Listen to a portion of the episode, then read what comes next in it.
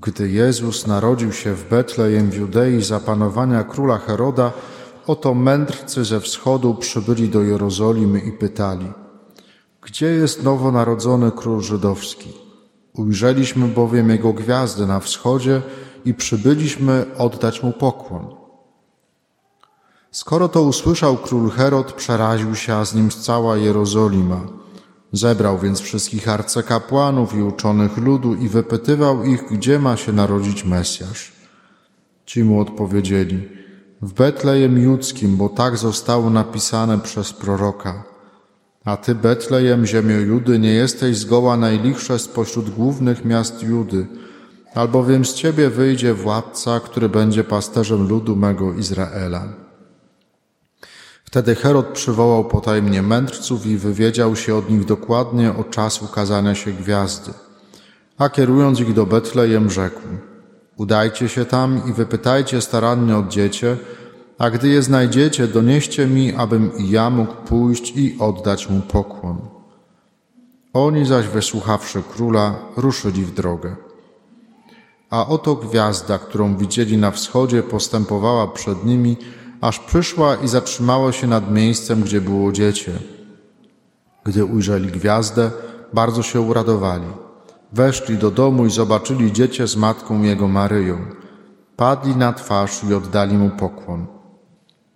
I otworzywszy swe skarby, ofiarowali mu dary złoto, kadzidło i mirrę.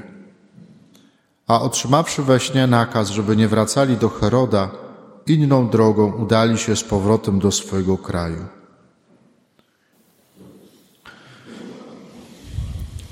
Nie za wiele mamy informacji o tych dzisiejszych y, bohaterach, no bo wiemy o tyle, o ile, że przybyli ze wschodu, ale skąd dokładnie, to tego nam Pismo Święte nie mówi.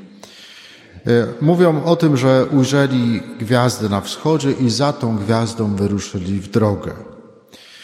Nie wiemy też, czy byli królami, bo ewangelista Mateusz nazywa ich magoi, co znaczy tyle co mag, mędrzec, znawca tajemnej wiedzy, astrolog, gdzieś tam w którymś znaczeniu e, król, władca. Nie mamy nawet pewności, ilu ich było bo także o tym nie ma ani słowa w Biblii. Jest tylko mowa o tym, że złożyli dziecięciu trzy dary: złoto, kadzidło i mirrę. I na tej podstawie wywnioskowała tradycja Kościoła, no jak trzy dary, to pewnie było ich trzech. I mimo, że tak mało wiemy o tych trzech mędrcach, trzech magach czy trzech królach, to możemy, przyłączając się na chwilę do tych wędrowców, e, również coś zyskać. Również nie odejdziemy od nich z pustymi rękami. Mają oni bowiem oprócz tego, tych darów dla dzieciątka, mają także inne trzy dary, których możemy się od nich nauczyć, które możemy od nich przyjąć i będą nam się przydawać każdego dnia.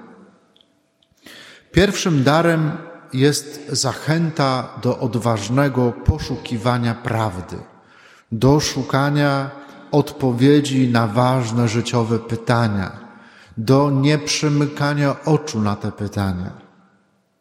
Bardzo to dzisiaj potrzebny dar, bo w zderzeniu z natłokiem informacji, a można, może by bardziej trzeba precyzyjnie powiedzieć, dezinformacji, które docierają do nas ze wszystkich stron, bardzo łatwo się dzisiaj pogubić, co jest prawdą, co jest tylko jakąś manipulacją mediów, co jest kłamstwem, półprawdą, ile prawdy jest w prawdzie. Bardzo łatwo dzisiaj przyjąć za prawdę to, co tak naprawdę jest kłamstwem. Bardzo łatwo wobec tego poddać się także wątpliwościom.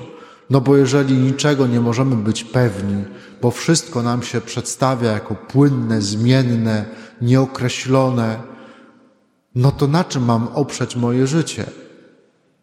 Prędzej czy później będziemy musieli zderzyć się z pytaniami najważniejszymi.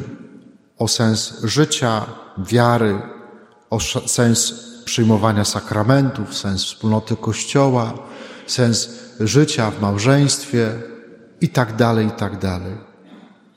Jeśli sami nie znajdziemy tych odpowiedzi, jeżeli sami nie, odpo- nie udzielimy odpowiedzi samym sobie na te pytania, to nie będziemy potrafili także tej odpowiedzieć naszym bliskim, naszym dzieciom, młodzieży, tym, z którymi się spotykają. I będą poszukiwali tych odpowiedzi tam, gdzie ich nie znajdą. Znaj będą szukali odpowiedzi w świecie i świat da im te odpowiedzi. Trzej magowie są więc takimi patronami tych wszystkich, którzy nie chcą zostawić życia spraw z nimi związanych, z, tymi naj, z tych najważniejszych spraw samymi sobie, którzy nie chcą powiedzieć, a jakoś to będzie. Nie pozwalają ważnym pytaniom pozostawać bez odpowiedzi, ale odważnie zadają te pytania i konsekwentnie szukają na nie odpowiedzi. Ten króciutki epizod z wizytą trzech mędrców u przerażonego Heroda i ich wypytywaniem o nowo narodzonego króla Izraela to jest dar drugi, który przynoszą nam owi mędrcy, bo to jest dar zachęty do tego, żebyśmy nie zadowalali się pierwszymi odpowiedziami. Te najprostsze, najbardziej banalne, też najbardziej działające na emocje, poruszające nasze serce, odpowiedzi zwykle bowiem prowadzą nas na manowce. Mędrcy zaś są tymi, którzy szukają prawdziwego króla, którzy szukają prawdy, a nie jej pozorów. To zaś oznacza, że są przygotowani i gotowi na to, że mogą też pobłądzić w tym poszukiwaniu prawdy, że zajdą czasami w ślepą uliczkę, że będą musieli także przyznać się do błędu. Nie ma w nich postawy wszystko wiedzących mędrców, którzy nie potrzebują o nic pytać, no bo przecież wszystkie odpowiedzi już znają. Są mędrcami, czyli ludźmi, którzy pomimo bogactwa, wiedzy, pozycji, uznania, wciąż chcą się uczyć, wciąż chcą poznawać prawdę, wciąż chcą zadawać pytania i zastanawiać się nad otrzymanymi odpowiedziami. To jest człowiek mądry. Nie któremu się wydaje, że wszystko wie, ale który nieustannie chce się uczyć. Choćby miał i osiemdziesiątkę na karku, albo by i był starszy, nieustannie jest ciekawy świata. W 2012 roku papież Benedykt w święto objawienia pańskiego w homilii tak komentował wędrówkę tych trzech mędrców. Dla nich decydujące nie było to, co myślał i powiedział im ten czy ów, nawet jeśli byli to ludzie inteligentni i wpływowi. Dla nich liczyła się sama prawda, a nie ludzka opinia. Dlatego znoszą wyrzeczenia i trudy długiej i niepewnej drogi. Ich pokorna odwaga pozwoliła im pokłonić się dziecku ubogich ludzi i uznać w nim obiecanego króla, którego poszukiwanie i uznanie było celem ich zewnętrznej i wewnętrznej wędrówki. Właśnie ta pokorna odwaga, o której mówił papież, która potrafi uklęknąć przed małym dzieckiem, to jest ten ostatni dar, który nam przynoszą trzej mędrcy. To właśnie ta pokorna odwaga, ona odróżnia ich od wszystko wiedzących mędrków. W pokorze jest bowiem zawsze dużo miejsca na inną prawdę niż tylko ta przeze mnie wymyślona. Jest miejsce na, na zdanie drugiego człowieka. Nie muszę się z nim od razu zgadzać, ale chcę go wysłuchać. Chcę dać mu się wypowiedzieć. Jest miejsce na prawdę, która jest ode mnie większa i w której nie wszystko musi być dla mnie od razu zrozumiałe. Trzy dary, których które możemy dzisiaj otrzymać od trzech mędrców. Zachęta do wyruszenia w drogę w poszukiwaniu prawdy, oddzielania jej od półprawd i kłamstw.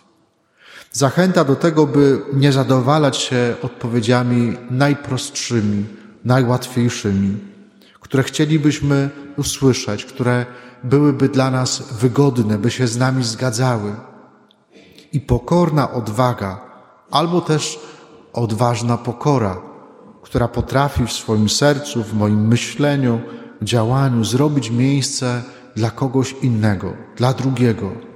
Uznać, że ktoś inny może odkrył więcej z tej prawdy. Pokorna odwaga, która przygotowuje nasze serce na to, żeby przyjąć żywe Słowo Boga. Amen.